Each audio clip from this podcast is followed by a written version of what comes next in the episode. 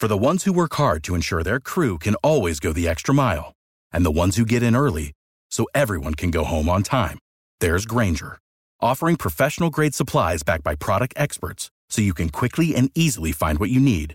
Plus, you can count on access to a committed team ready to go the extra mile for you. Call, clickgrainger.com, or just stop by. Grainger, for the ones who get it done.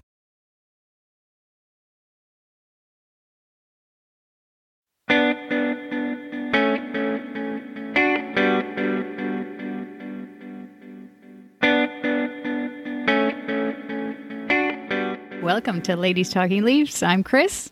And I'm Sil. And how's it going out there, Leafs Nation? We're we're about a week away since, or just over a week, I guess, since uh, I guess losing yet another playoff or qualifying round uh, series. And um, yeah, so we've taken the time off to basically take a deep breath. And um, before we get into things, though. Um, we just want to give our condolences to the Hawerchuk family, Dale Hawerchuk, um, Hockey Hall of Famer, who passed away earlier this week, sadly, from cancer. And um, yeah, he played for the Winnipeg Jets for nine seasons, Buffalo Sabres uh, for five seasons. And um, yeah, we just want uh, the family to know thoughts and prayers are with them. And um, rest in peace, Dale Hawerchuk. Mm-hmm. Yeah, uh, yeah. He was uh, he was actually the the coach of the Barrie Colts as well in the OHL, and so that team is, I'm sure, mourning his loss as well. Uh, it's the larger, greater hockey family there, and um, he also also was pivotal in our like uh, Canada Cup uh, oh, win in yeah. 1987. Um, yeah. Lots of interesting stories about that you know, this week a little bit more insight. And, uh, and it's, uh, yeah, it's very, very sad. Um, it's great you know, they're doing, he, they're doing the statue outside of the Winnipeg Arena that, yeah, what it's called, but they're going to do a statue. And, uh, mm-hmm. and they also, just as the memorial right now, they have the, um, I guess they took his banner from inside and they put it outside. Mm-hmm. and and they have like a big picture of him outside the arena and fans are going to like pay their respects, that sort of thing. So that's uh, it's a nice, yeah, nice thing. It's it's interesting because any other era, you know, like he would have been, you know, much more celebrated. It's just he was always sort of in Gretzky and Lemieux's shadow, but yeah. but really, every bit is as great a player as those guys, right? So, um, very underrated and uh, yeah, it's a sad, sad, sad time. So yeah, yeah, yeah, and um, yeah, the NHL did a, a, nice job, anyways. Like they they did a uh, I guess moment of silence before the games mm-hmm. of the playoff games, and um, yeah, he'll definitely be missed. Uh, a real, even on like I think I think it's Svechnikov, the guy on Carolina. There's a few young mm-hmm. players that like they played on. Um, I guess Scheifele too would have known him. I think Mark Scheifele. I think played with. I don't know if if Hawerchuk was coaching Barrie at the time, but he played for Barrie mm-hmm. Colts as well. Mm-hmm. Um, and so a lot of the the younger players that are current NHLers, like they know they know him, and um, yeah, it's just it's uh, it's sad. He's uh, he's going to be missed. That's for sure. Mm-hmm. And um, yeah, but like we said, we've we're taking we took the week off basically to mm-hmm. um, kind of take a deep breath. I'm still taking a deep breath myself. I think it's because I heard PJ Stock before I came before we came on this podcast. Well, that's heard, a mistake. Yeah, I know. so um yeah, but um I I it was yeah, that was a mistake to listen to him. But anyways, yep. yeah. So, so well, so anyway, what we decided to do for this episode is we're going to kind of take a little bit of a deep dive into deconstructing the season now and you know how we see things and you know having this week to kind of have a little distance uh, from from the playoff qualifier um, give our our grades of um, of basically the players and so we broke it down into our grades for the core four uh, our forwards, defense, and then goal, and then also grading management, uh, Shanahan, Dubas, and Keefe. And um, then um, we're going to just kind of wrap things up and do a little bit of review of what we have to look forward to moving in towards next season. So, without any further ado, let's get on with the show.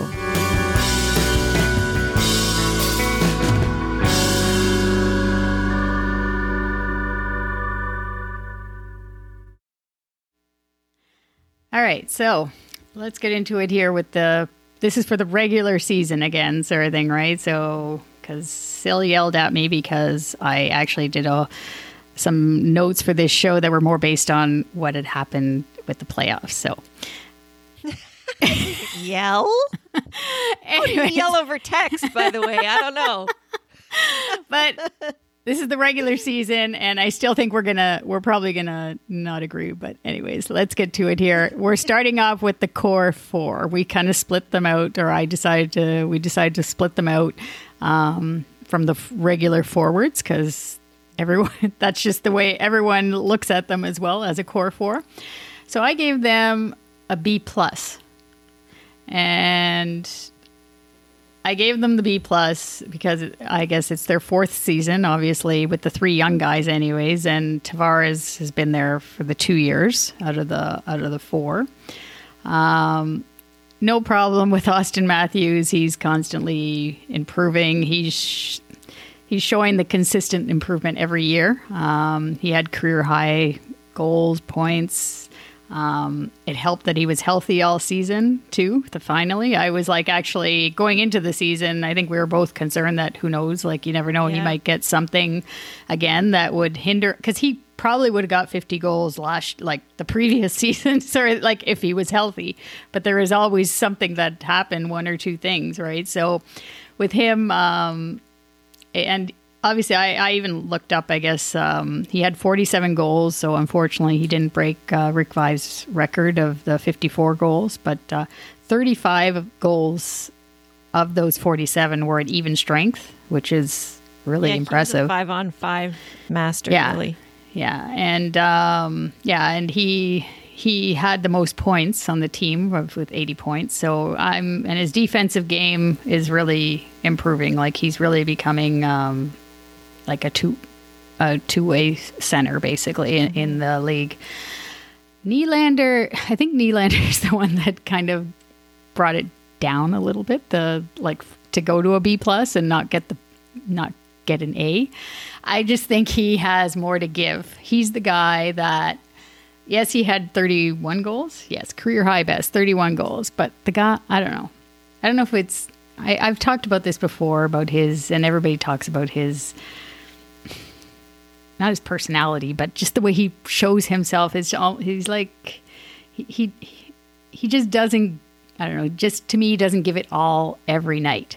And I think that's what everybody is frustrated about and I just remember him from his rookie season and that playoff that against Washington. And the guy, you could not take the puck off of his stick. He was just going around the offensive zone, totally in control. I know that nobody knew, like they were new to the league, obviously, as rookies. Um, but I just think as he has grown, let's say three seasons later, I just think that he can do more on a consistent basis. But he had a he had a good season. He ended with 59 points, and previously he had 61 points as his best. So he definitely probably would have beaten that. I think, right? So he's he definitely he put up the points, but it's just that little extra that I think that he can give us that he doesn't give us on a nightly basis. And then Mitch, Mitch, I everybody wants to get rid of him right now for whatever reason. I don't know why. I'm fine with him. I think the whole I think we've talked about it before, Sil, with the whole contract thing that I just think I actually heard actually last week that a lot of people or a few people have been saying that it's the people around him like his friends and family and stuff that are that are kind of making it seem like everybody is against him or should be against him somehow they, they I, I heard yeah I, I heard be. I mean he the negativity is coming from a lot people. of people here and i mean they're yeah. all leaf fans too so they're all going to have opinions and the other thing is too is that uh, often the people who you feel should be protecting you, sometimes they kind of cut you down. So, Yeah. um, you know, sometimes support from the people closest to you is not where you really get your support. Yeah. So, yeah. So, I mean, he was injured too. That's the other thing that we, Mm-hmm. it was a high ankle sprain, which is hard to come back from, obviously. And considering he that, came back earlier yeah, and he came back, really scheduled. So, yeah, and he was on pace to match his previous season high of points of 94, even like considering he, so he had 67 points in 59 games. So he's over point a game player. So I don't know. I, I just don't know how people are just not wanting him on this team sort of thing, right? Mm-hmm. I mean, yes, you could probably, if it had a choice between Marner and Nylander, like, yes, you probably would get more for Marner, but I think, I don't, well, I'll get into this a little bit more with the Marca and Dubas, but, um, I wouldn't trust Dubas to to make a deal like that. Sorry, but um, not right now. Okay, and then moving on to Tavares, I just think that he was hurt all year, practically. hundred, he wasn't hundred percent all year. I mean, he gave. He's a he's a veteran. Obviously, he's our leader, the captain, and you can't like John Tavares. You can never say that he's not giving his full hundred percent every game, and so. I mean, he he had 60 points, 63 games. And he's basically the only guy, even though I think he was injured most of the year, that he's the only guy that would go into the dirty areas in front of the net, below the face-off dots, like being like digging in, as uh, Mike Babcock used to say. He's always he was always digging in. So I I had no problem with him. So yeah, so I just think that I was hoping the B plus really too was because I was hoping that at least if not one of them, two of them together could get together to get us over the top in this fourth season to actually win a round, like to win a series. I just thought that, um, I mean, there's four of them. So out of those four, even if it was two of them could get together and just take that team and get them over the hump to win a series. And I understand it's COVID times and all that crap. Um, but um, yeah, it just didn't happen. So I gave them a B plus. What was your mark Okay. after all that?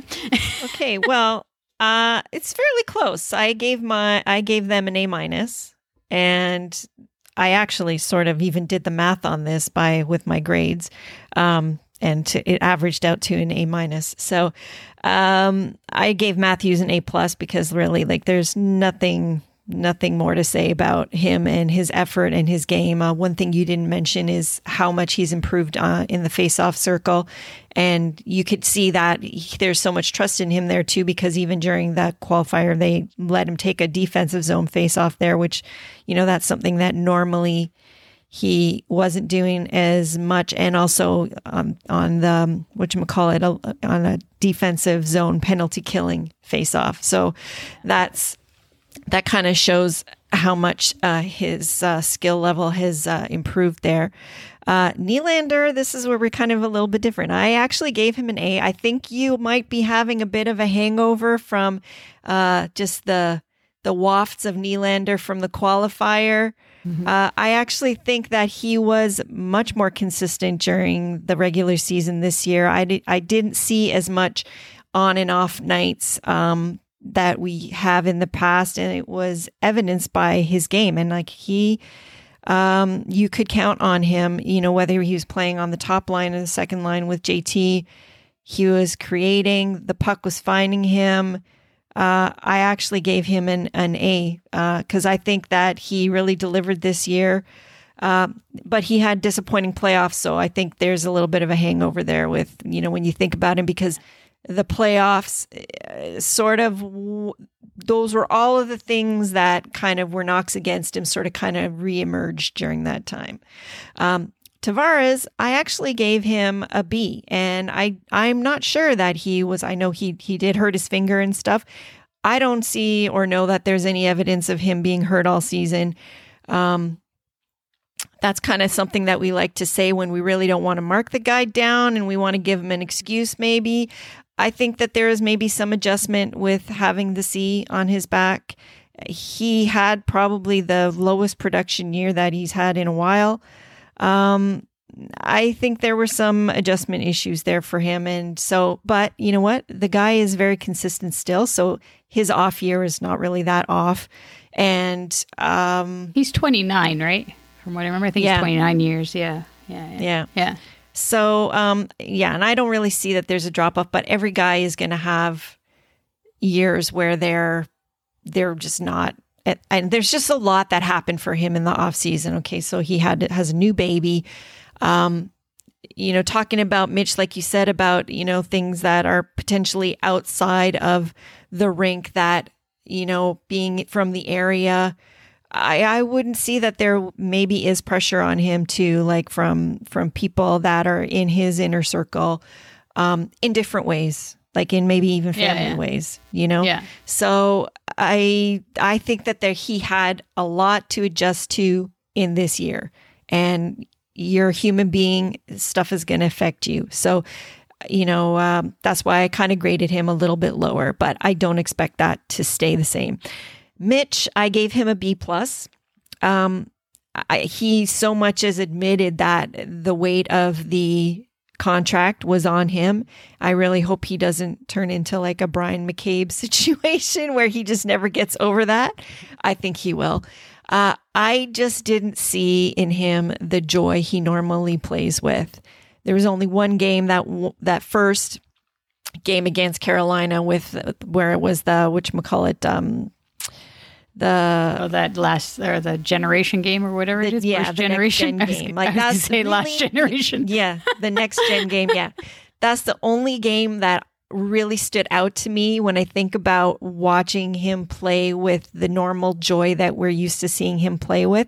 There just seemed to be a lot of weight on him this year. So uh, hopefully some time away he can and and it could be that like you said like if he's getting pressure or just not the kind of support he really needs Yeah. outside of you know his leaf family uh there's stuff that's that i think that's what i saw is that things weighed on him pretty heavily Yeah. with that in mind though his points production was still there even though it seemed like it was just a little bit like going through mud to try to get it so that just tells you that thinking of getting rid of him is a huge mistake because the guy, even having a tough year, down year, still produces. Not with the the flash that we normally are used to seeing. Maybe And, and he's only But, um, 23.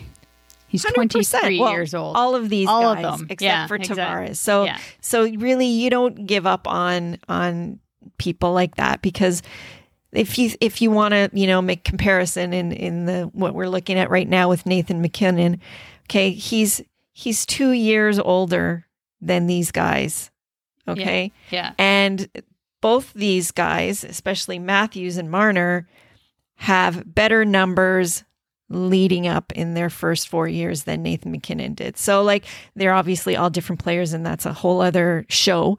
So, I'm not going to get into it. But the point is, is that these guys are just growing into themselves, and they they've got to make the adjustment, and I believe they will. So, overall, I was like really happy with the core four. Yes, it's just like just gutting that they can't just they couldn't do it this year to pull us over the edge two of them together like you said Yeah. but Yeah.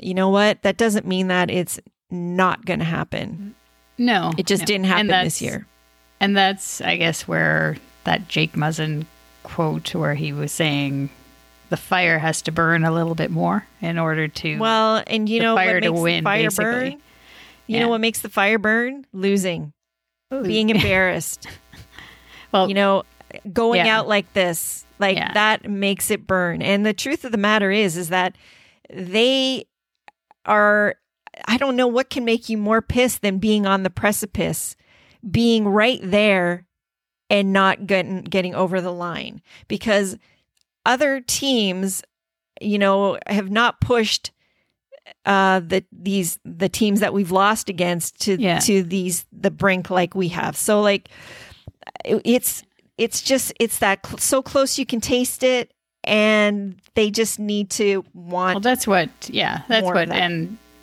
not to get off topic here, but Shanahan said that in his press conference with the playoffs. Like, it's a, they have to learn they can't always leave it to be an elimination game. Like, to be in Yeah. that spot, to be in an elimination game, that's Yeah. part of learning is to, you need to finish the job quicker than, like Mm-hmm. they're always going to a game seven or a game five, right? So, Right. And I guess need- that is the that's, the curse of always of of I mean they have this strong self-belief. So they have this belief that they always can come back and they often often do. They bounce back quickly. They generally you- do that. but you But don't want to do that really. and- No, if you no. can And- avoid it. Eventually you run out of rope. and so that's that's the mindset basically like that's the Yeah. mindset that they talk about but um Mm-hmm. But yeah no so we were almost close there i guess i had the Yeah. Mm-hmm. B- plus you had the a minus so that's that's good and uh with that tavares out as an A. with tavares i just think too from last summer um he had that whatever it was i think it was abdominal something injury. yeah, and I think it was. I remember he said it was good going into the season, but I think that maybe something during the season didn't go right because he did. He did uh, say he didn't say it loudly or whatever to use it as an excuse, but he just he mentioned that he wasn't feeling great for most of the season. But yeah, Well, like you said, it won't be. There's lots of things that can make you not feel good. Uh, one thing could be not having a lot, not having good rest because you have a new baby. Yeah. Also makes you not feel good. So Or it might not necessarily have to be an injury. It maybe- could be not having to be not being able to have the same habits that he's used to having. So Yeah, or maybe losing to a Zamboni driver. yeah, that's it. Oh my god! All right, so let's move on to the forwards, to the rest of the forwards, Yeah. and this is the part that, um, yeah, I mean, I, I, I don't know. I thought we were good at, with the secondary scoring, um, but it was definitely I gave them a C minus on the rest of the group. Um, the only person that gets an A in this group that I think is is Hyman, is Zach Hyman. I think. I mean, he's. I didn't write it down. I think he has three. No, I think it's two 20 goal seasons in a row now. I don't know if it was two or three. I forget. Um, but again, he's like the way you were saying Nylander wasn't great well in the playoffs, but uh, Hyman maybe wasn't as noticeable in the playoffs either. But overall, I th- I think he gives it all, his all every shift. Like you're not going to find a hard like a harder worker guy than than Zach Hyman getting going into those tough areas. And a lot of the other players in that group, in this group of forwards, the secondary scoring group, um, they don't even come close to what Zach Hyman does, in my opinion. Um, Kapanen for me was a big disappointment during the regular season. I mean, I don't know what happened to him. And I was thinking, I think you mentioned it to me off the show some at some point. You said maybe he needs a talking to by Shanahan, like the way he had with Kadri, because it just I don't I don't know. I think he's maybe having too much of a good time off the ice. I have no idea, but um, because he has so much potential with the speed factor, and he just didn't have it this year for me. Kerfoot was okay, um, but for me, I'm always I'm always comparing him to what we had in Kadri as a third line center. We won't even go to Nazem Kadri. I actually did have something written Don't down. do it. Don't do it. Right, but it's just it's in the back. Oh God. Anyways, okay, I'm moving on. So I know that's Um, I know that's so hard for you. yes, it is very difficult. So I give you a lot of credit. You got props for that.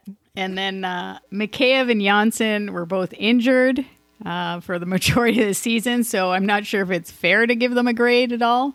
Um, and I just found it odd how Mikheyev was like in the what, what was it the uh, training camp pre for this playoff, like he was like listed as like uh, like the MVP of the training camp, and then the guy was invisible.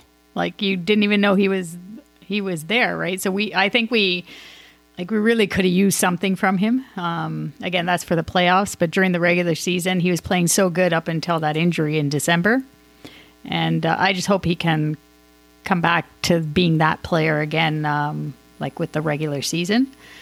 And then we have Pierre Engvall, who again was nothing special after he signed that contract in February. I don't know what happened to him again, um, but yeah, like he just didn't he didn't have it for me again. He's a guy. He's good on the penalty kill, but I mean, I, we're paying him over one point five million or something, one point six million for for like uh, I don't know. Right now, it's like he's a fourth line player, and then there's the two guys that I actually would give also, let's say, close to an A. Um, well, especially the one is Jason Spezza. I thought he did a great, fantastic job um, for us during the year, and and and then Kyle Clifford came in um, later on at the trade deadline, and and they did what they were supposed to do, and um, being veterans, and Clifford's won the cup, and uh, I don't think personally sounds as though Clifford won't be back because uh, he is a UFA, and we don't have any money to to to get get him back, but. Um, but we need. I think we.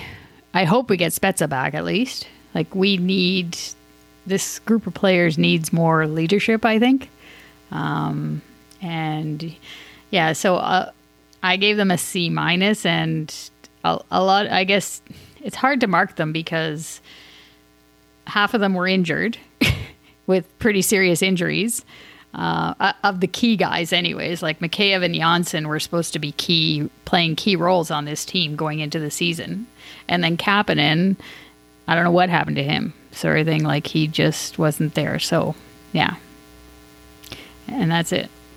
Okay, so for me, again, we're pretty close. So like actually, um, I'm gonna give I gave them a C plus so again, we're I'm obviously you're the pessimist and I'm the optimist in this in this duo Plus here. Plus and the minus. Yeah.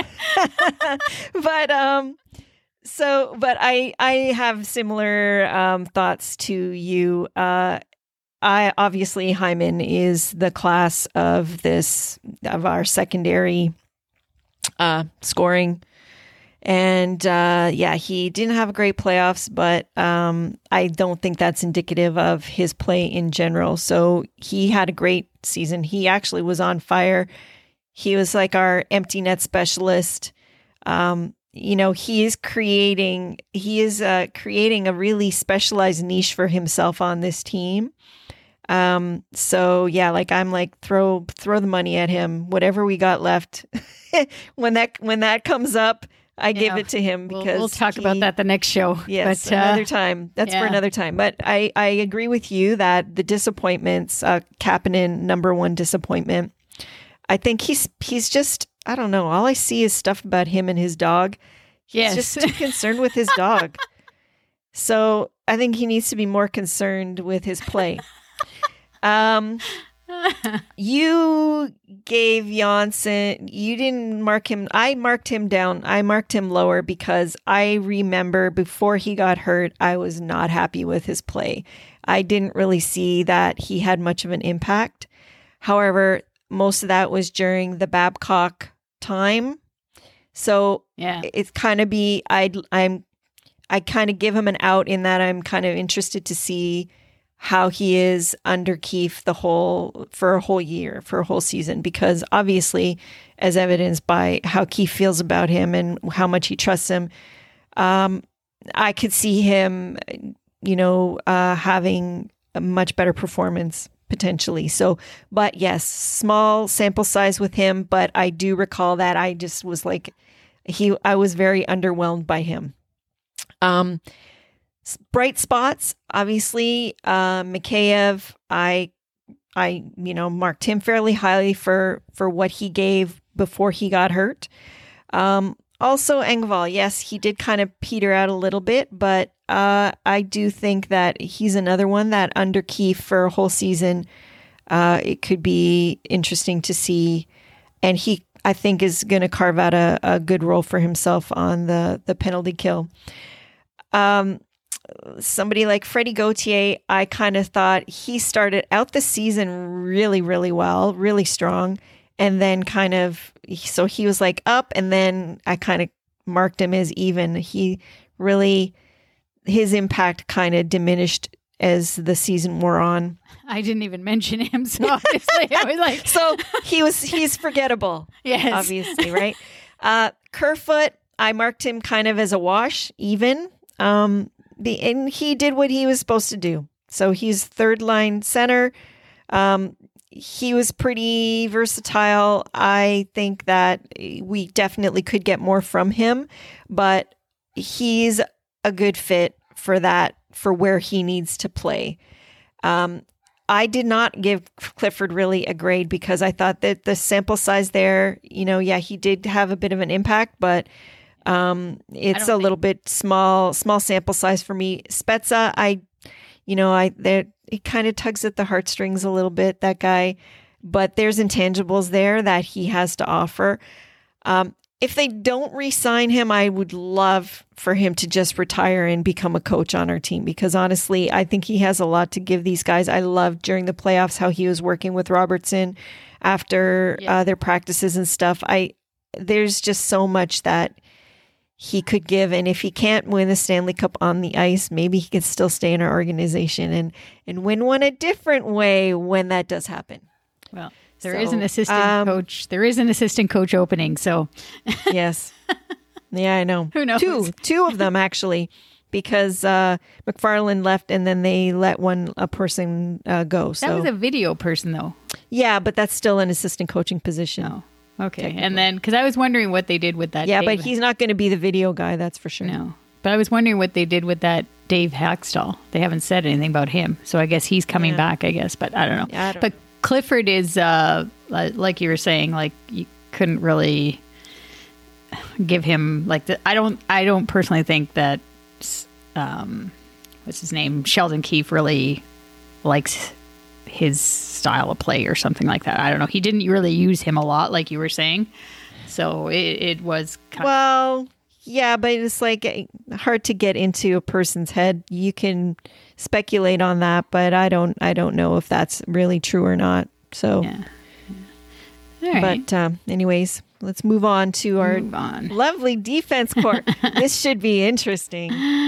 Oh God, the defense. Why is it always the defense that's the problem with this team? I don't know. It's going back to I don't like I was even yeah, I was even looking back at some of the defense like even from the mid 2000s sort of thing and I'm like just look at that and it just never improves. The names like are just it's just insane. Anyways, I gave them a C. And when we do have when we do have somebody good, we tend to destroy them. So yes, yeah. yeah, no matter what, it's like you're you just can't win. It's like either either they're crap or really crap or they're good but not good enough for us. So then we just basically Yeah. Ride them out of town on a rail. So anyways, Yeah. so go Yeah, ahead. But I yeah, so I, I gave them a C. Um, Mm-hmm. and as a group, I could have given them worse, but I thought I don't I don't know. I just thought to myself, I, I that's when I you have started. sympathy, you have empathy. Well, that's when I started looking back from the even when we were Yeah. had good teams.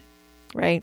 the defense was shit, basically. Like, or what we thought were well, they were good teams We went to like conference finals and and um and we almost made it. And even in with Dougie Sarah back then in 93, 94, like the defense wasn't great, but they had that. Obviously, they had like the will. That was the part with Yeah. the will and that chemistry that they had with that team. But the Well, that whole team was Yeah, it's different. nowhere near as No, talented, talented, as this team. for sure, yeah. Not even Yeah. close. Yeah, and it was a different But- era and all that, but still, the defense always sucked in our opinion, and it still does. And I gave them a C. So um, Rielly, Rielly looked great in the playoffs. He was like looking fine. If he comes back like that, I'm more than happy with him. But most of the year, I couldn't. You couldn't really. You felt bad for the guy because you you know that he's like they're all competitive, but he's extreme. I think he's on a different level that way, and and it it totally it totally bothered him that he couldn't perform the way he wanted to. So um, yeah, he had that. Was it? Was it his ankle? it was his ankle, I think it was that he because I always get mixed up with him and Muzzin because him and Muzzin are basically the two keys that are really good defensemen on this team. Those are the only two, in my opinion, um, that are like Rielly. I would say is like a one A, and and Muzzin is the one B. Um, but Muzzin, we saw how important he was to the team when he got injured in the playoffs. We probably we probably lost because he was out. We probably would have Yeah, won if he. it's that if- close. I agree. Yeah.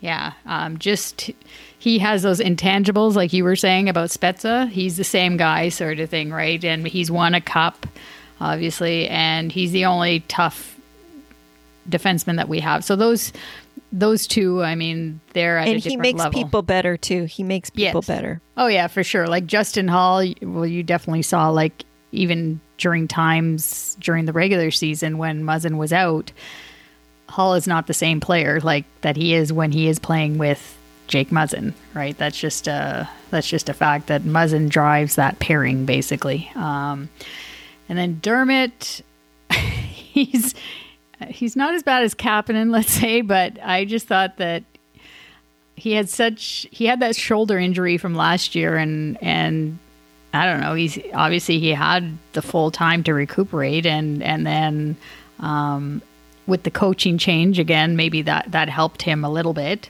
but I just wasn't he's supposed he was supposed to jump up and take Jake Gardiner's spot basically to be like a number 3 or a number 4 defenseman and he did not do that in my opinion he did not take that next step and now he's in this contract year um, with an R- being an RFA. Um, but yeah, I wasn't impressed with him. And then I'm not going to say anything about Tyson Barrie and Cody Ceci except for goodbye.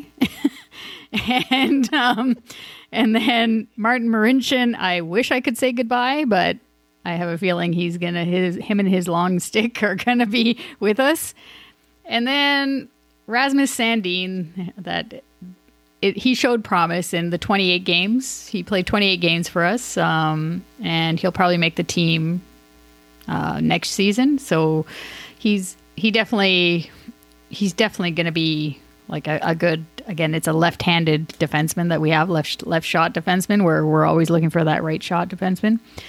Um, but anyways, he's definitely going to be a, a a, qual- a high quality. I you can't really say it's only 28 games that he played, so you can't really say if he's going to be like a a one B or on the second pairing, that sort of thing. But he he should be making the club next year, and especially with Keefe being the coach now, he'll get the chance. And then there's Timothy Liljegren. I'm not sure about this guy. I don't know. He played only 11 games. I look back a little bit of history on him again because he was actually picked. We picked him in the first round, 17th overall in the first round and in 2017. He's only played, so it's three seasons now, I guess. He's only played 11 games with us this year. And from what I read, it, said that like his offensive skill is supposed to make the fans jump out of their seats. And I thought, I don't even think we rose a hand when we saw him play. While we are like, did we get that excited about him when we saw him play in the, any of those 11 games? No. But then, I don't know. I, do, I, I don't know. I, I don't know what he is yet. I just can't say it. But the fact that he was a he's a first rounder, it's like you don't want to you don't want to give up on him. I know it's he's obviously still young. It's a young and it's defense position, so it takes sometimes longer. But I don't know, strange. But anyhow, yeah. So that was my mark for the defense. I was a C. So I was a little bit more pessimistic in this instance than you, but very marginally. I gave them a C minus. Um, Well, at least we all Uh, have the mostly- same letters, right? yeah, Most of the good. time. um, I I actually marked Rielly a little bit lower, but uh, this year he just I don't know the games that he was healthy, he just didn't seem like he was as I don't know as engaged. Like his offense was just he was just a little bit off. Um, for me, up until when he got hurt. But like it was, it's an unfortunate season for him overall, I think.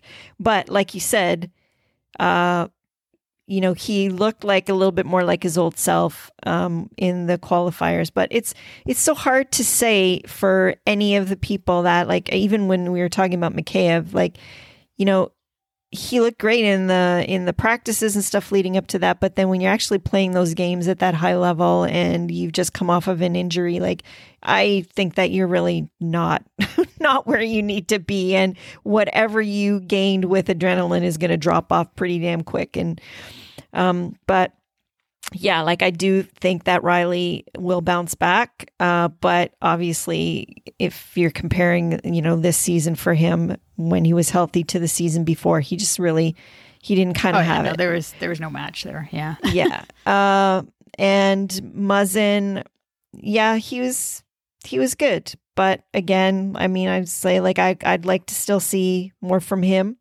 Uh, Justin Holl, I actually kind of marked him fairly high. I thought he took a step this year. Is he like going to be a star for us? No. Uh, he did play well and learn from playing with Jake Muzzin this year. Um, but obviously you can see his confidence is not there without without him quite the same. But did he take a step this year? Yes, he did. He's not a young guy though, so you know, he's probably no better than a bottom six guy, really, if you are slotting him where he sort of should be. So he kind of played higher than he should on a good defensive core because we needed him to this year, right? He shouldn't have been like a second pairing guy, technically. Um, agreed with Ceci. I actually, he was horrible at the first, at the beginning he kind of evened out with the end. I actually think Keefe got the most out of him. Um, if you're going to compare the difference between Babs and Keefe, uh, because he sort of was not playing sort of outside of himself as much towards the end. Was does that mean he was good? No, but he was hurting us less towards the end of the season. I thought. Um, Barrie, yeah, just just a bad fit all around. Uh, I think a little better under Keefe, uh, but it was just, I don't know. You know what? I think that, and I know we're going to get into this later, but he was brought in to appease a certain coach so that they could get a quality right shot person. And that coach went and destroyed this person. So it's kind of both their fault because really it's like you're a grown man, so you should be. When you were talking about mental toughness, uh, this this is a person who doesn't have it. Um, but overall, it's just like yeah, let's turn the page on that one because. Uh, eh, but speaking about Dermott, I 100% agree with you. Uh, we obviously expected much more from him on a contract year. You you expect a person to take a step, um, but he is young. So maybe they float out a one year deal for him, um, or, you know, even just like a bridge, something that fits within our scheme because I I think that's best case scenario for him because he's it's not like he didn't light it up where it's going to entice other people to really be wanting to give him more. I don't see. I don't really see people offer sheeting for this person. No. You know, this year. Um, yeah, and Marincin again. I think he's kind of. They have him here in sort of a specialist role for that He's long depth. stick of his. Depth player. He's a depth guy, yeah. and I agree with you. But I did put Liljegren in with Sandin as as promising because. But you're right. I do agree that Liljegren's going to have to start showing something soon because otherwise. But not everyone is going to develop as quickly. Like Sandin has an above average hockey IQ and maturity level for somebody his age. Liljegren, maybe he's not quite there yet, but that doesn't mean he's not going to be. And I did look also at the draft year um, where he was picked, and there's really not a lot. No, there wasn't to pick through. Yeah, and, yeah. and they are always trying to, you know, um, meet the needs of of the defense. So Yeah. anyway, he was that year. I remember he was uh, quite uh, highly touted. Oh, He- yeah. he did have an injury which Yeah. dropped him down so that we could take him. But there was some people that were thinking he would go much closer to the top. So Yeah. Yeah, no, I um, know. So Yeah. you know, it's just a question of can he make that step to turn that potential into something more tangible. So yeah. All right. Well, we're close there. Let's go on to the goalie. Um, Mm-hmm. Yeah. This one was tough, boy. I don't know. I've been listening. I've been listening to too much on the radio and TV analysts. Okay, I gave them a B, just a straight B for Freddie and Jack Campbell. Freddie, Well, see, okay, go ahead. I don't know. Freddie, I, I'm worried about him actually going into this contract year. He's he just like well, he wasn't great obviously during the regular season, but to me, the team in front of him wasn't great either. Like so, I mean, sometimes, but he never. I know it was actually his obviously his worst season for the save percentage. Like that's like he just had an off year that way. But I still never each game during the regular season, I never actually said, "Oh yeah, that was definitely Frederik Andersen's fault that we lost that game." I could never say that. So, and I don't know who would be better considering the type of team we have. Who would be better to to have? I I don't have that answer. So I I- do Cujo. oh wait.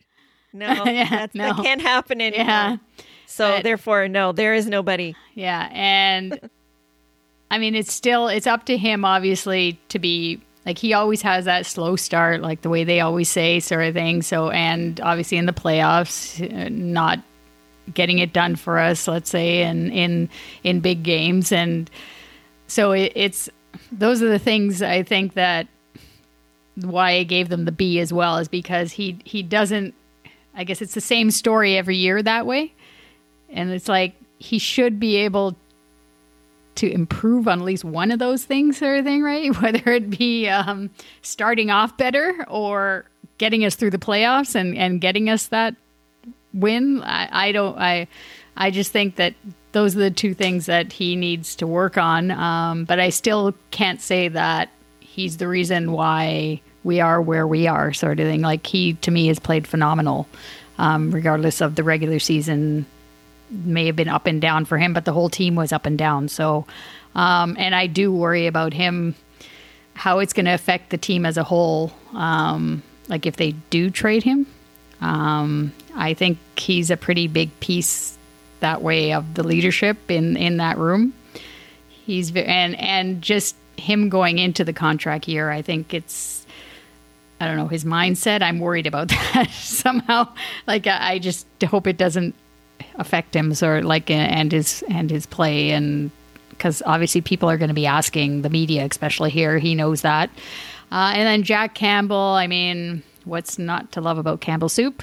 Um, he, I mean, he obviously just it would have been nice if Dubas got this guy a little bit earlier um, in the season um, instead of letting Hutchinson uh, mess us up. But anyways, uh, he played well. He showed excitement that he that he joined an original six team. He was he's from Michigan, so he obviously is close to here, so he knows what it what it seems to know anyways that uh, what it means to be a, a Leaf. But he only played six games, right? So you can't really give much of a of a mark, but he seems to be a team guy, and he doesn't have to sit behind the bench. And uh, he's lucky enough that he didn't have to sit behind the bench and do the uh, what Babcock used to have the goalies do to keep them in the game, to take the number of shots or whatever it was. he didn't have to do that, so um, yeah, it, I think it was a good move to get him, and I think he's under contract for another two years. So uh, it was a good move to get him, but it was a bit too late on the part of Kyle Dubas there. I think, like for this season, anyways. Well, you say that like he has the choice and he can just make the deal whenever he damn well wants. Of course, because we're So, fans. yeah, yeah, yeah, um, yeah. So it's potent possibly that he could only make this deal when it arose. But anyway, uh, I actually gave them a C plus, but that's because I included Hutchinson in that because I gave Hutchinson a D. So he brought the Oh. mark way, way down. Oh, So I 100% agree with you. Um, Freddie, I marked him like pretty much a B, B plus because uh, he was just slightly be- below his normal average, and uh, who's who's to know that if the season continued on, if if he wouldn't have ended up at his if, at his average. Mm, yeah. But I agree with you 100% that at some point you want to have a year where you're above your average. Yeah. And he really doesn't often do that. So most of the time like his numbers like all line up exactly the same every year and Mhm. we need one of those outlier years for him from him.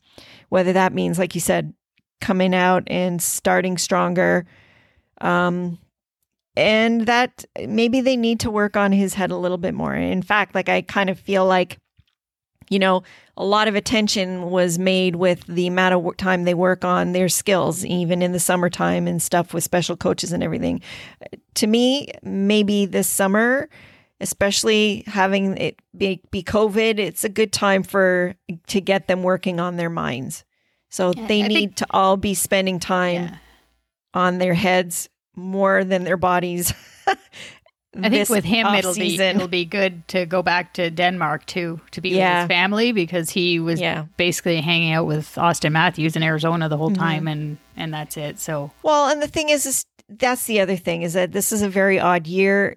We don't know how, you know, being away from people that you normally would be able to have contact with whenever you want, you know, that that is taken away from you. Like even though you can talk to them, deep down you know that if you really wanted to go to them, you can't it's hard to do. So look at like like this whole Tuukka Rask situation, you know, like it's it's it's it's not not normal, not regular, and we don't know how these things affect uh, these affect these players, and they're human beings too. So, and same, I agree with you with Jack Campbell. Um, again, but I say short sample size, but I mean the guy's a positive influence. He, he's the perfect guy to be a backup, and he's supportive and yeah, like there's nothing really bad you could say about him. He performed in the games that he got in. So Yeah. I have no complaints there. Obviously, Hutchinson was, yeah, what can you say about Again, that? That was just a disaster. So those are two And, players I um, didn't mention. I didn't mention Freddie Gauthier and and what's Uh, his name? Michael Hutchinson. I was going to say Dave yeah. Hutchison. Dave Hutchison Yeah. was an alumni. Anyways, But you know what? Again, like I have to say that you know we you cannot look at the season and and forget about Babcock. I mean, that is such a huge huge piece and of how everything started off and he by the way he handled like who's to say too that if even if we had Hutchinson and Keefe started the year uh if he would have been as bad because Keefe would have used him differently and maybe put him in spots where he would excel instead of you know sticking to his this is what I do with my backup goalies bullshit Yeah, that yeah, that yeah. Babcock does. So he kind of Yeah. destroyed this guy, yeah. which is Yeah. is horrible. So anyway, Anyways, now on. now on to the fireworks. Okay, let's go. All right, so Sheldon Keefe. We're starting with Sheldon Keefe. Uh, you want to sh- you start with Sheldon? Okay. Yeah, yeah, because we're not. Uh, I didn't mark Babcock because he's gone. Obviously, I No, didn't think to gone. mark him. So Sheldon Keefe, I gave him a B. Um, it was interesting, actually. I was. I mean, it, the change needed to happen, but and it was good to start. But then after a while, it started to grow a bit. I was growing tired of that whole having the loud music in the rink and the guys having a like being loosey goosey and having the skills coaches and the four dividing them up into I don't know they had one group over in one pad another group in another pad.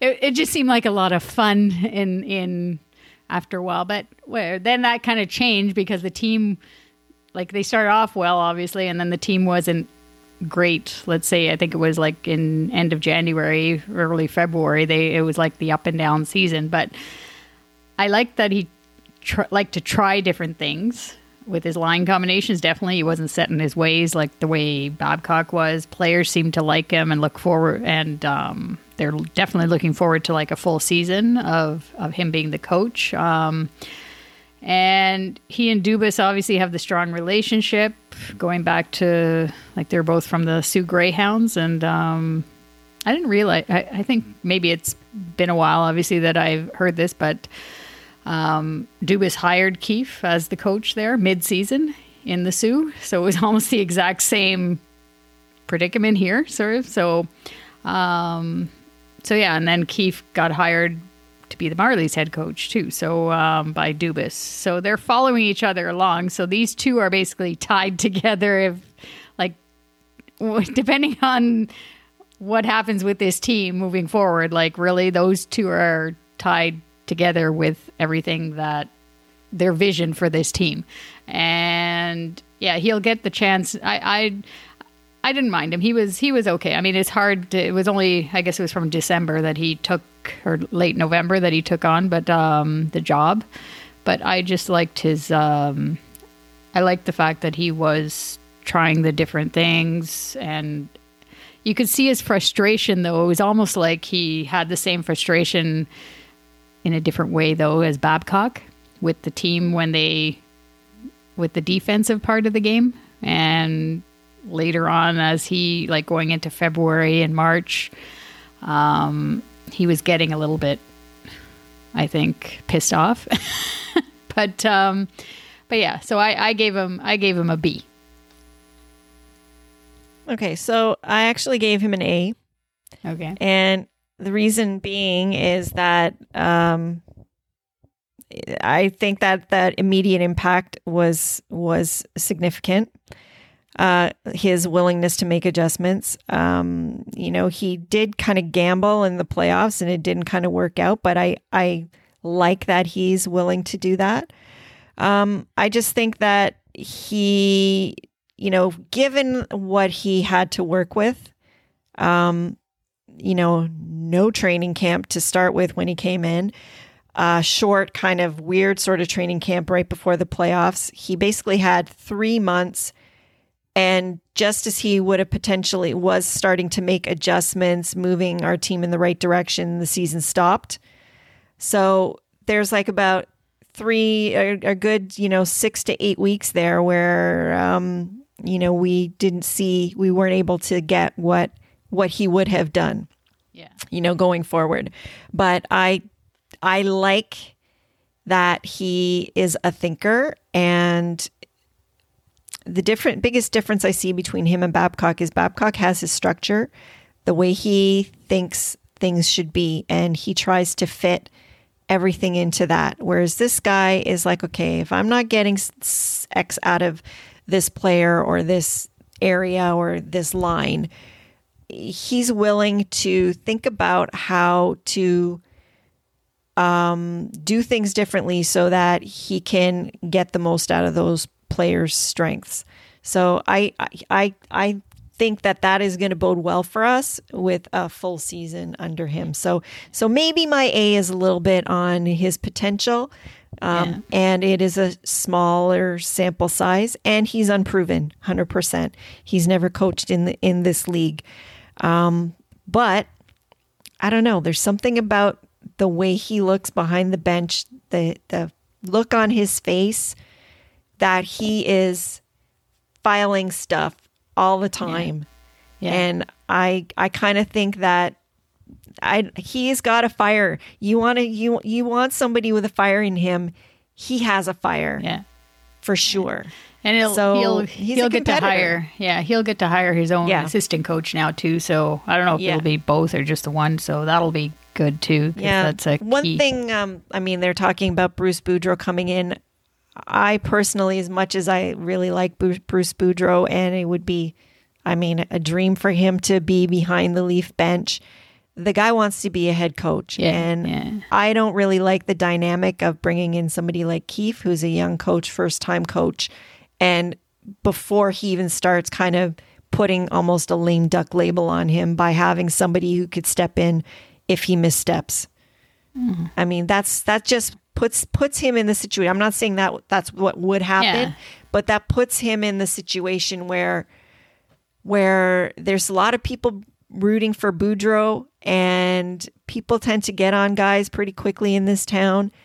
I don't know. I just yeah. need to see that that doesn't set him up for for success potentially. So um, I don't know if All I right. would like that. Anyways, Anyways, so we'll we'll get into the assistant coach. Maybe by the next podcast they'll have yeah, we might have more so- information by then. Yeah. So moving on to the GM, the general manager, Kyle Dubas. I I know for sure that we're not going to be close. Uh, okay. So I gave him. You're thinking that I gave him an F, but I didn't go that bad. I gave him a C. I gave him a C minus. Um, and okay, so he's only in his second year. That's fine. I was GM, and um, okay, so let's just say this com- upcoming off season is going to be huge for him. Uh, like I, like on how the team performs ne- going into next season, is going to be huge. Um, he definitely lost in the Kadri deal.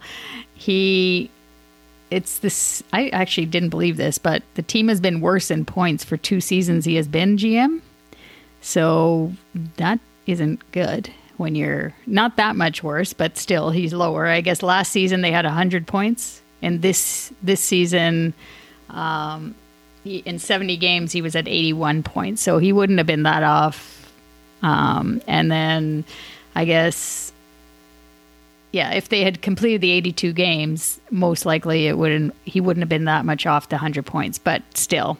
Um, and then just the whole Marner contract situation, the way he handled that. And that's why I well, we said it before, I think, like when it came to these three young guys that Lou should have been left there to to sign them, but I just don't think that he that he was able to whether it be Marner or Nylander, like to get one of those guys to go get get them signed at a lower number so that we could have some flexibility in the cap. Um, eh, but I mean, and then the whole backup goalie for this particular regular season, the whole backup goalie situation, I think was horrible.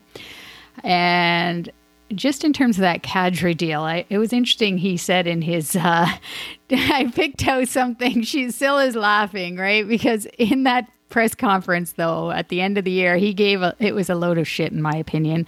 He said that he he always blames himself, right? Which is fine. That I tend to do that sometimes as well.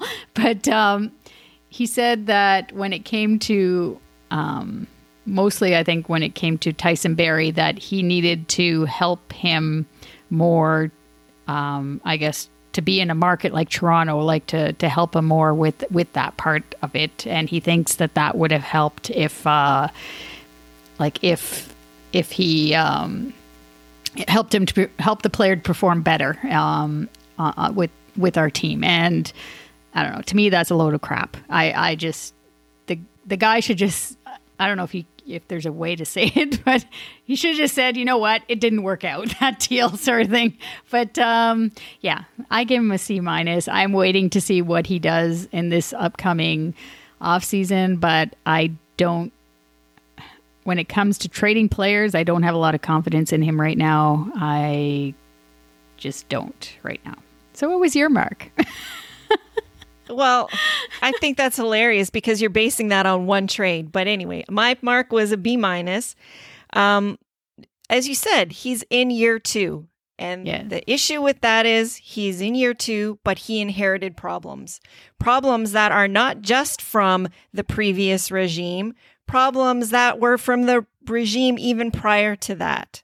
So there are are cap constraints people's money on our on our situation all of that that was created by other people. So that's that. That's one thing. So a regression potentially in our points is partly due to that.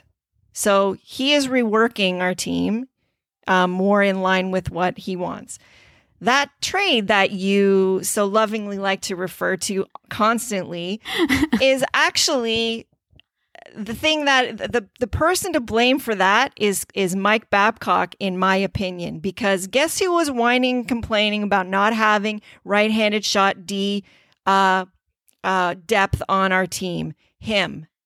And I honestly think that if Babcock wasn't the coach going into the season that trade might not have happened at all and who's to know? I mean, like we're looking at, at Naz, the way he's playing right now, he's lighting everything on fire. You know, the once the one thing that if you want to blame Dubas on is getting then John Tavares mm. because No, yeah. once they got JT, that put Naz in the third center role, and he's not a third line center, and that's evidenced by how he's playing now. So the fact that it's the minute he got moved from that second line to the third line, everything started dropped off for him. He wasn't getting the minutes that he's accustomed to or that he needs to be getting. And he was, I honestly think that during the playoffs, when he um, basically came storming out, he wanted to make the most use of this limited time that he has, which made him a little overzealous. Mind you, part of that is the microscope is always on Toronto because I've seen tons of hits in these so-called playoffs now where they're he would have they if it was Naz who did that on our team, they would have been um, basically suspended on. So there's so many variables involved Yes, in yeah, this. yeah. And there is not a single analyst who at that time said that that trade was a bad deal for us. Nobody, not No, one. not you can't was, say uh, you you can't say it was a bad deal. It was not a bad trade at all. Did it work out on our side? No, but you know who it did work out for? Naz. So it's you could actually look at it that and say that maybe for his career it's better that he left Yeah. because he wasn't going to get that shot here. It wasn't going to be the same for him here, Even the- especially not under Babcock when he first started. Yeah, but I just think too that the when they were looking for this right shot D, like, and they have all that analytics team. Like, obviously, it's Dubas has numbers that he's looking at. He's not Mm-hmm. just going out and throwing away players, sort of thing, like to to in No. the in the trades. But when you're looking at the analytics and that, they they say, and I'm not at all an analytics person, but they just they say that like you you can see better to say is that player going to be a fit on our team? And Well, maybe maybe those analytics people behind underneath Dubas and MLSE E didn't do their job then because they well, I was going to say that you know, I don't who he also has under him is scouts, and it's the scouts' job to basically See he's going fit, on that because he be can't fit. see every single person, and they're the ones that are supposed to know if this guy is going to be a good fit or a bad fit here. Now, I still think that he was a bad fit under the Babcock coached Leafs, and for better for worse, you know, there's two things at play here. So, meant his mental makeup is was not right for that dynamic. Would it have been the same under Keefe? Maybe not. But I mean, damage done. Uh, It'll be interesting there's so many how- variables. Like you cannot. It's it's just too hard to basically put the label and put it all on on on Dubas that you know he did something wrong there. Because I I will throw myself in front of a bus and say that there's no way that that was the wrong thing to do at the time. I mean, did it work out for us? No, but there's a lot of things that didn't work out for us uh, at the start of the season. So, if anything, I know we're going to get into the next part of it, and this leading into that, you know, I think it's partly Shanahan's fault yes then. yes which brings me to brings us to Brendan Shanahan and I gave him a D for the Shanna plan Wow.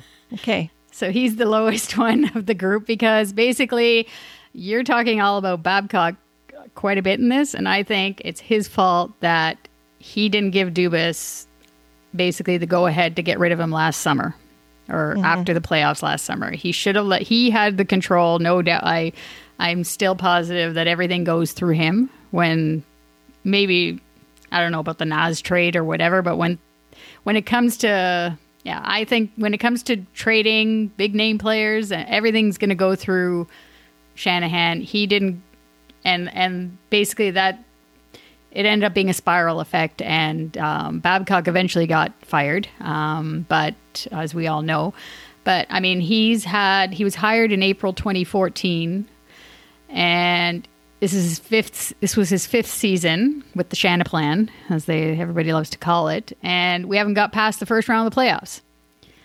And I, I, I just don't. I mean, I still obviously I still believe in his Shanna plan and his and just him being like wanting to get this team to the next level, but it's five seasons now. And he hasn't done it. He dismantled the team in 2015 16. And then we got the first round pick with, uh, or the first pick overall with Auston Matthews. And then ever since then, it's been kind of, I don't know. it's, it's just, it, it, there hasn't been that that improvement to actually it's it's now going what is it 16 years now we haven't got past the first round? I think yeah. Right even he said it himself 50 and it's 53 years for the stanley cup. So for me uh, I, I i gave him a d. What did you give him? So actually i marked him higher but you know you convinced me so i'm changing my mark to a c because I I agree with you. I actually think that some of the things that set us off on a bad start this year have to do with him and and I as far as the firing Babcock thing, I don't know that that would have been totally just up to him, but I do think that that I do believe that at the end of last season, Dubas wanted to fire Babcock, and if they would just would have let him, they didn't see eye to eye. You knew that. You could see yes, that. hundred percent, and that was something that philosophy. Yeah. Yeah, exactly. And so that was an issue and I know that they wanted to to to try it out or whatever, but the other thing is I I wonder if Larry Tannenbaum also had something to do with with the fact that they wouldn't um allow that because I know that Larry Tannenbaum and Babcock actually have a had a pretty close relationship. So the the part the real problem was that somehow Babcock he was elevated to this pedestal. He kind of was pseudo management in a way. He got, he was, he's able, he had privilege that other GMs in this league are not given. Do you know what I mean? When it comes yeah, to, yeah. to being with management. And he had the arrogance of that, which became a problem. So um, so yeah, so 100% that's on Shanahan for for that part of it. The other part of it is you mentioned before, you know, about um, having Lou um, sign some of these young guys. Well, the truth of the matter is, is that he, part of the reason this the Nylander thing became an issue, which started the spiral, is because Lou wouldn't sign him sooner. So if he would have done his job, Lou Lamoriello, and signed him you know, instead of doing his Lou thing and waiting to the eleventh hour and and doing the ninja mind or Jedi mind trick oh, on Lou him is, and getting Lou is gone. Oh, you mean in his RFA yeah. the year before, right? Yes. Yeah, yeah, yeah, yeah. You know, yeah, yeah. so that was a mistake by Lamoriello that ended up falling on uh, a rookie GM's lap. So so that I don't 100% blame Dubas on, but the way all that rolled out with Lou, as far as you know, there's there's question as to whether Lou Lamoriello knew that he was going to, you know, be because he signed him for three years. But I think Lou really thought he was going to be staying. But it seems to me that, you know, Shanahan maybe wasn't very clear with him. So the handling of that situation I don't know if that's that's you know if there was a lot of uh, clarity there. Um, so there's some missteps here by Shanahan for sure, uh, which did impact, you know, when it what ended up rolling out, and you know what his rookie GM had. You know, if you're the type, if you're the person who wants to set people up for success, maybe he didn't do the best he could do to set Dubas up for success rolling this out. But that being said, I still think that now that they're all on the same page, this is basically this season is the first season that they're all on the same page. So I'm I'm with you that this is the year where they need to make some inroads and something positive has to come out of it or and, but and it's going to be tough said, because it's COVID time, right? Still, sort of yeah. So, so, it's still not going to be a regular season, but it's it's a little bit uh, awkward situation for for them moving forward, but that's why they get paid the big bucks, right? That's why we pay them the big, big bucks, and they gotta they gotta get through it. But all right, so we're done with our uh, marking system. Hopefully, our listeners enjoyed all that information and our. So basically, you can say take from that that Sil is more optimistic and I'm more pessimistic. but we're we're almost to, we're almost in line on most Yeah. things. Yeah. So let's just Yeah, do a- my cup is just slightly more full than yours. Yes. That's yes. all. So just let's just do a review of the important dates. Do you want to give them just moving forward? Yeah. So uh, basically, stuff coming up that uh, to pay attention to. Obviously, I know we're all still enjoying watching hockey. I I know that you know Leaf fans. Most of us are hockey fans too, so I'm sure we're all still watching. Um, but important dates coming up that will impact our Leafs is uh, October 9th to 10th is the 2020 NHL draft. Uh, we do not have a pick in the first round due to um, Carolina picking up Marleau to deal with his dollars. Uh, so now they're going to be getting our first rounder, and uh, we will start picking in the second round. Um, after that, uh, November 1st, uh, NHL free agency will be open. So that should be interesting. I I don't know. Like this is Yeah, just such a, a bizarre time. I don't know So what's going to happen. who knows? And there's going to be so many issues with a lot of team and the cap situation. So we're probably we probably will on a future podcast uh, talk a little bit about um, Yeah. those situations.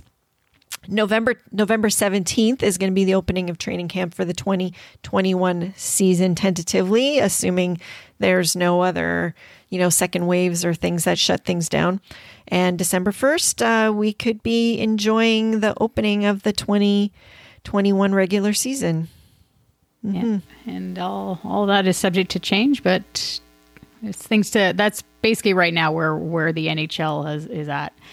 So yeah, so um, we'll be back since the playoffs are over. We'll be back in our uh, normal spot uh, for release dates. Uh, we're going to start doing this again monthly, which is the first Wednesday of the month. Uh, so next time you'll hear from us will be on the second of September, and it'll be our first anniversary episode. Woohoo! And um, so you'll want to tune in for that to hear the winner of our first anniversary contest. And as always, we'll have Leaf Talk. Plenty of, uh, there'll be something to talk about then. There always is. Yeah. So you want to give them the so uh, details? Yeah. just yeah so just to remind you of the contest we're going to keep giving you uh, some chances to enter on our social media channels um, so you can follow us on twitter instagram and facebook at ltl1917 to enter the contest, we would like you to follow us on Instagram, like the anniversary post, and tag two friends. And that's it. And that's all you have to do to have a chance to win a $50 e gift card of your choice. So I guess that's all we have for today. Uh, we hope that you enjoyed our little bit of a grading. Of course, we always, always like to hear from you and uh, hear your feedback. And if and maybe you don't agree with us, so if if you don't agree with us, you know we obviously would would like to hear that too. Um, but for now, uh, that's all we have. talk to you next time. Bye. Bye.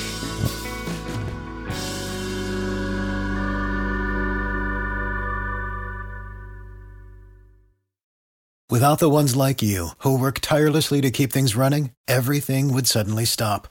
Hospitals, factories, schools, and power plants, they all depend on you. No matter the weather, emergency, or time of day, you're the ones who get it done. At Grainger, we're here for you with professional grade industrial supplies. Count on real time product availability and fast delivery. Call clickgrainger.com or just stop by. Grainger for the ones who get it done.